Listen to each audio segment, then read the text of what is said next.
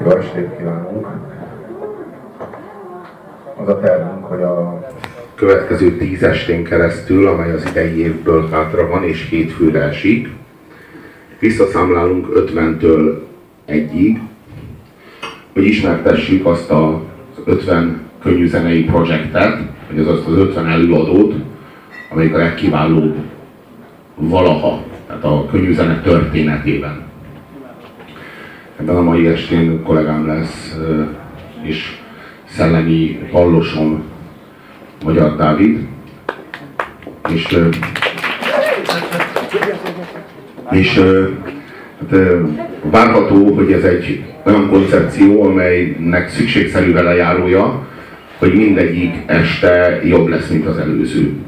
Mi persze nem jelenti azt, hogy a mai este nem lesz kurva jó, de, de értelemszerű, hogy ahogyan a listán előbbre és előbbre lépünk, úgy a, az előadók azok egyre kiválóbbak, egyre felejthetetlenebbek, korszakalkotóbbak, és az ennél fogva a, a, az adott szám, amit majd ismertetünk, és az a jó pár szerzemény, az egyre magasabbra és magasabbra csűri majd a színvonalat. Az a lényeg, hogy, hogy bemutassunk egy, egy, egy, egy előadót minden este, amit úgy értem, hogy minden alkalommal öt előadóra kerül sor, és így tíz alkalom alatt áll össze az 50-es lista. És az a célunk, hogy beemeljünk titeket annak az adott előadónak a világába. Tehát nekünk nem az a dolgunk, hogy itt nem tudom, nektek életrajzot adjunk le, vagy, vagy előadjuk a, az adott művésznek, vagy, vagy együttesnek a karrierjét, hanem az a, az a dolgunk, hogy szubjektív módon megpróbáljunk beemelni titeket abba a zenei világba, amely jellemzi azokat az előadókat, amelyekről szó lesz. Ezt eleve nem is csinálhatnánk máshogy, mint szubjektíven, mert hogy mondják, hogy az, az ízlések és pofonok különbözőek. Én eleve már előre szégyellem magam, hogy mi itt leültünk ide és elkezdjük osztani az észt, hogy mi az az 50 legjobb előadó a világon, és ez a sorrend. Amikor ezt nyilvánvalóan mindenki teljesen máshogy ítélné meg. Tehát itt nagyon erős hangsúlyt kell, hogy kapjon a szubjektív a szubjektivitás az, hogy ezt mi így gondoljuk, mert a mi ízlésünknek így felel meg. Persze Robi rögtön felmeri a mikrofont és a szavamba vág, hogy nem, mert, mert, mert ez egyetemes, és hülyeségeket beszél. Így van? Az az igazság, hogy ez a, ez a lista, ez nem az én ízlésemet tükrözi feltétlenül. Tehát én is lehívtam, tehát a John lennon egyszer megkérdezték, hogy hogy ír ilyen kurva jó zenéket. És azt mondta, John Lennon azt válaszolta, gondolom, hogy egy ilyen istenes Bence-szerű riporter kérdezhette. Én így képzelem. John, hogy ilyen kurva jók ezek a dalok. És John azt válaszolta, hogy, hogy ő nem tudja, nem ő írja őket, ő csak lehívja őket valahonnan. És az az érdekes, hogy John Lennon nem volt vallásos. Sőt, John Lennon viszont drogos volt, nem? ateista volt, hát igen, sok, sokat lsd Én elolvastam a Rolling Stone magazinnak az interjúját John Lennonnal. Egy, igazából csak annyi különbség volt a Beatles különböző tagjai között, hogy volt amelyik szerezte, és volt amelyik meg csak úgy bevette. Tehát igazából így folyamatosan együtt drogoztak, és leginkább ezek a pszichedelikus szerek voltak hatással a későbbi lemezeikre, de legyen erről szó később. Mert ugye Beatlesről majd később lesz szó. De az az érdekes, mondom, hogy nem volt vallásos John Lennon, és mégis arról beszélt, hogy ezek a számok valahol már meg vannak írva. És hogy ő nem csinál semmi mást, mint ezeket a számokat, neki ő tud nyitni egy csatornát, és valahogy mindig úgy éreztem, hogy ez a komponálás vagy zeneszerzés dolog, ez nagyon más, mint a többi művészeti ág. Mondjuk nagyon más, mint egy szobrot megformálni, vagy nagyon más, mint egy regényt megírni, ami ugye fogalmakból áll össze. Hanem ez a zene dolog, ez valami ihletettebb dolog, valami primerebb dolog, valami zsigeribb, valahogy közelebb áll a lényünknek a magvához. Egy, egy regény az a fogalmakon keresztül, mint hogyha egy nyelvre lefordítaná a saját belső érzésvilágunknak a, a valóságát, azon a nyelven az értelmünk fölfogja, majd visszafordítja érzésekké, és, és ilyen módon létesülünk az adott műalkotásnak a, a, a közlésében. Csak hogy a zene az valami egészen más. Tehát ott, mintha nem zajlana le ez a fordítás. Tehát, mintha mint hogyha közvetlenül, direkt módon szólítana meg minket egy olyan helyen, amelyet nem nagyon tudunk kontrollálni. A zene az az, az, az a művészet, amiben mindenki érintett, mert nem mindenki készít akármilyen minőségben alkotásokat, tehát van, aki egyáltalán nem, de az biztos, hogy mindenki énekelt már részegen egy kocsma WC-jében, vagy az zuhany alatt, vagy dudolgatott, miközben várta a metrót, vagy bármilyen módon jött már ki belőle zene, és az sem biztos, hogy csak olyasmi, amit már hallott máshol. Mindenkiből szerintem jön ki autentikus saját készítésű zene, az mindegy, hogy az milyen minőség, ez, ez teljesen lényegtelen ebből a szempontból. Az a fontos, hogy van valami iszonyatosan mélyen kódolva az emberben, ami, ami olyan, mint egy másik nyelv, amin gondolatokat, érzelmeket, hangulatokat lehet átadni, anélkül, hogy egy szót is kiejtenénk. És ez egy nagyon-nagyon érdekes dolog, nem tudom, hogy a pszichológia ezzel kapcsolatban végzette kutatásokat, meg hogy hova jutottak, de az mindenképpen egy érdekes terület, hogy hogyan képesek az emberek, és a, a zene az, az univerzális, tehát a, eltekintve attól, hogy milyen, milyen ö, ö, módon épülnek fel az adott civilizációk vagy kultúrák zenéi, milyen módon szerkesztik őket, mindenki megérti azt, hogyha egy dallam szomorú vagy vidám, vagy erőszakos, vagy, vagy akármi. Ö, tényleg teljesen függetlenül attól, hogy száz éves emberről beszélünk, öt évesről, és Amerikában él, vagy Mongóliában. Márai azt írja a zenéről például, hogy, hogy a, annak az embernek, aki a valóságot a maga teljességében és a maga pontosságában akarja leírni, annak a számára a zene az kártékony és ártalmas, mert összezavarja őt belül. Tehát az érzés világát megzavarja, megkavarja, és az objektivitásától megfosztja. És azt írja, hogy zene nélkül az élet egész biztos, hogy sokkal kiegyensúlyozottabb, sokkal jobban vezethető, és biztos, hogy sokkal szegényebb lenne.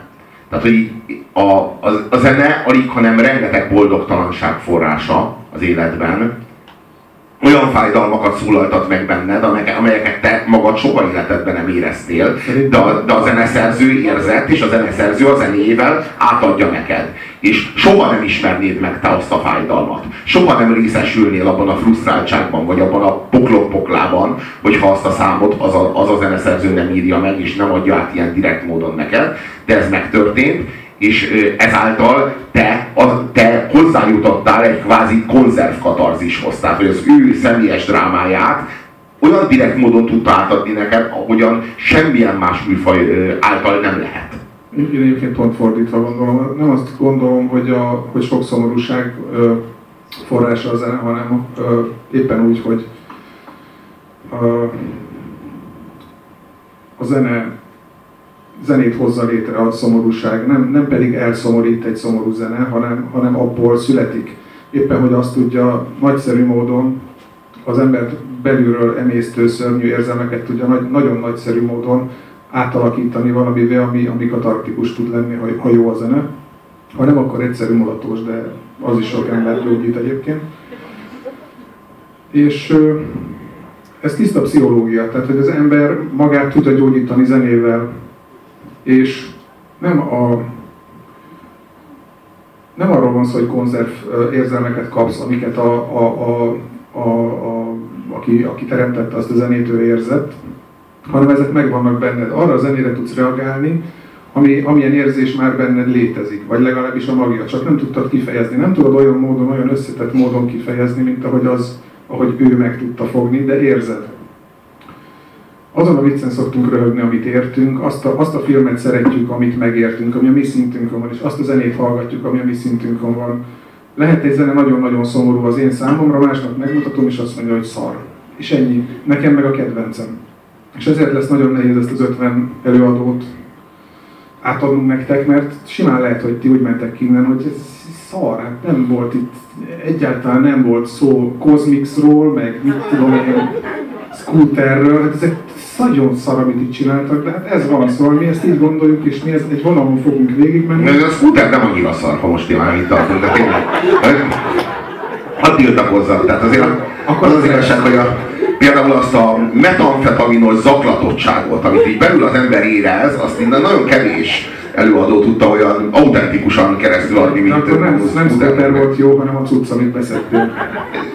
Igen, de meg amit a scooter scooter, scooteres srácok szedtek, az lehetett az igazán jó. Valószínűleg ugyanazt szedtétek, és ettől volt jó. Hát azért a, a, a, úgy képzelem el, hogy amikor Hamburgból lehajózzák, és így a, a, akkor, akkor, hídből még, bele- igen, akkor még, ami, ami, ami ott, a, ott a konténerről leesik, az még nincsen annyira felütve, mint ami eljut Budapestre. Én legalábbis így képzelem el, tehát szavazzunk. Már Ki az, aki szerint Én inkább azt gondolom, hogy innen megy oda, tehát ebből az irányból érkezik Hamburgba a cucc. Már itt is felütik egyszer, persze, amikor visszajön Amsterdamból, akkor még egyszer, ebben igazad van. Na, az az érdekes, hogy én, hogy mm, hogyan táplálkozunk a katarzissal, ezzel a zenei katarzissal.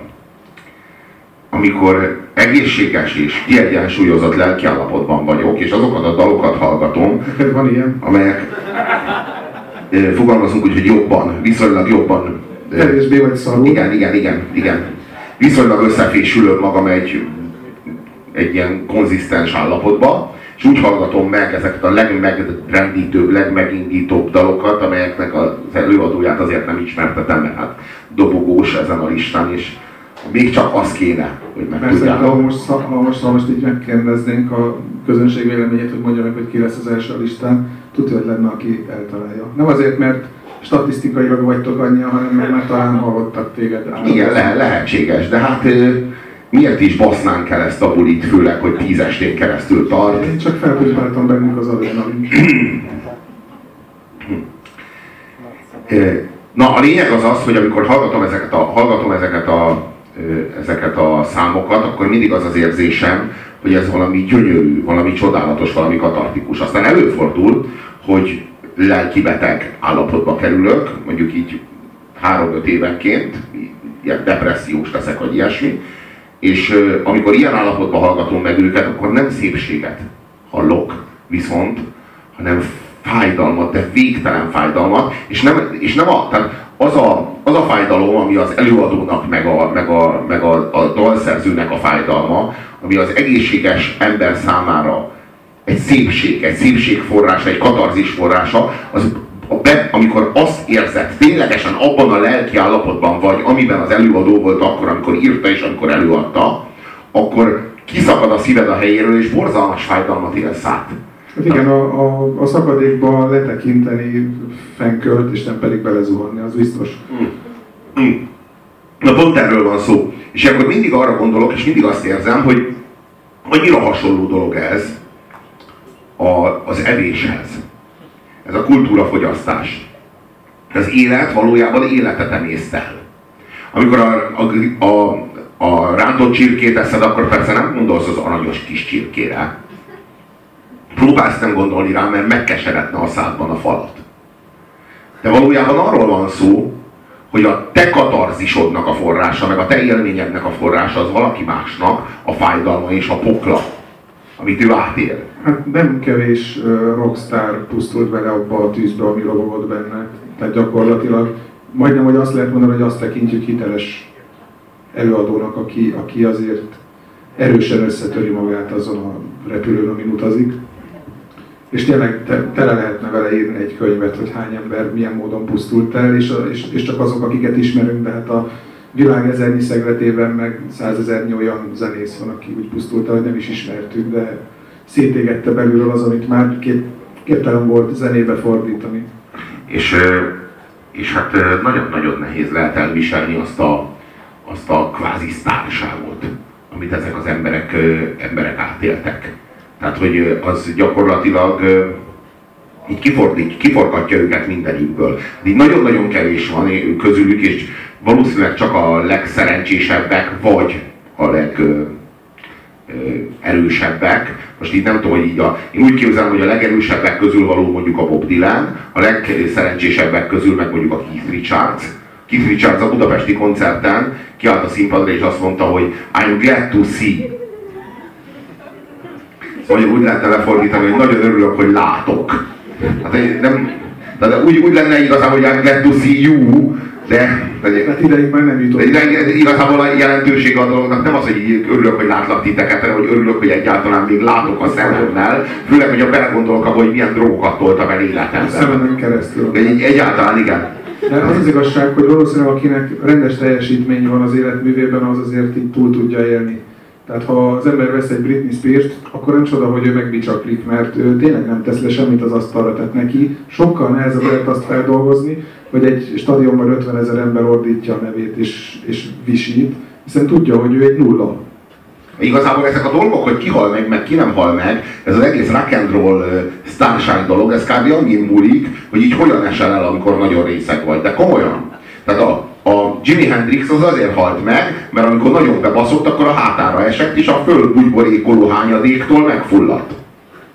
De ha egy oldalvást esett volna le, akkor a szájából kifolyt volna, mint kihányt, és ma is lenne Jimi Hendrix. Azt gondoljuk, hogy ezek az emberek annyira népszerűek, hogy biztos, hogy ott liheg mindig valaki körül. De nem, nem, nem. És, ezek... és tudni, hogy amikor segrészegen összehányja magát a szállodaszobai ágyon, akkor, akkor van ott valaki, aki majd megfordítja és letörli a száját, és nem. Mert Jimi Hendrixben is akkor a hogy követhetetlen, tehát olyan messzire megy és olyan sebességgel, hogy nem tudják utolérni. És, és csak azt hallják a hírekben, hogy meghalt, és akkor mindenki megkérdezi magát, hogy miért nem voltam ott? Miért nem mentettem meg? Hát azért, mert egy rakéta volt, aki így kilőtt az ember. Jó, és egyébként, ha megmentetted volna, két hét múlva halt volna meg valahol máshol. Hát ezért ezt is lássuk. Én is minden nap szemrányást teszek magamnak, hogy miért nem mentettem meg Jimi Hendrixet, de aztán feloldozom magam azzal, hogy még nem is éltem akkor. És általában megnyugszom. A sztároknak kétféle két változata van, az egyik az a Jézus, a másik meg a Buddha féle sztár. Jézus az, aki, aki 30 évesen fölmászik a keresztre, és ott vége van. Buddha meg az, aki 80 évesen hal meg ételmérgezésben. És a sztárok azok ilyenek, tehát van Keith Richard, aki, Richards, aki felmegy a színpadra, a kerekes széken felgurul, és örül, hogy lát. Kurt Cobain meg a Jézus típus, aki, aki szétpukkantja a fejét egy vadászpuskával 28 évesen, vagy 29, nem tudom.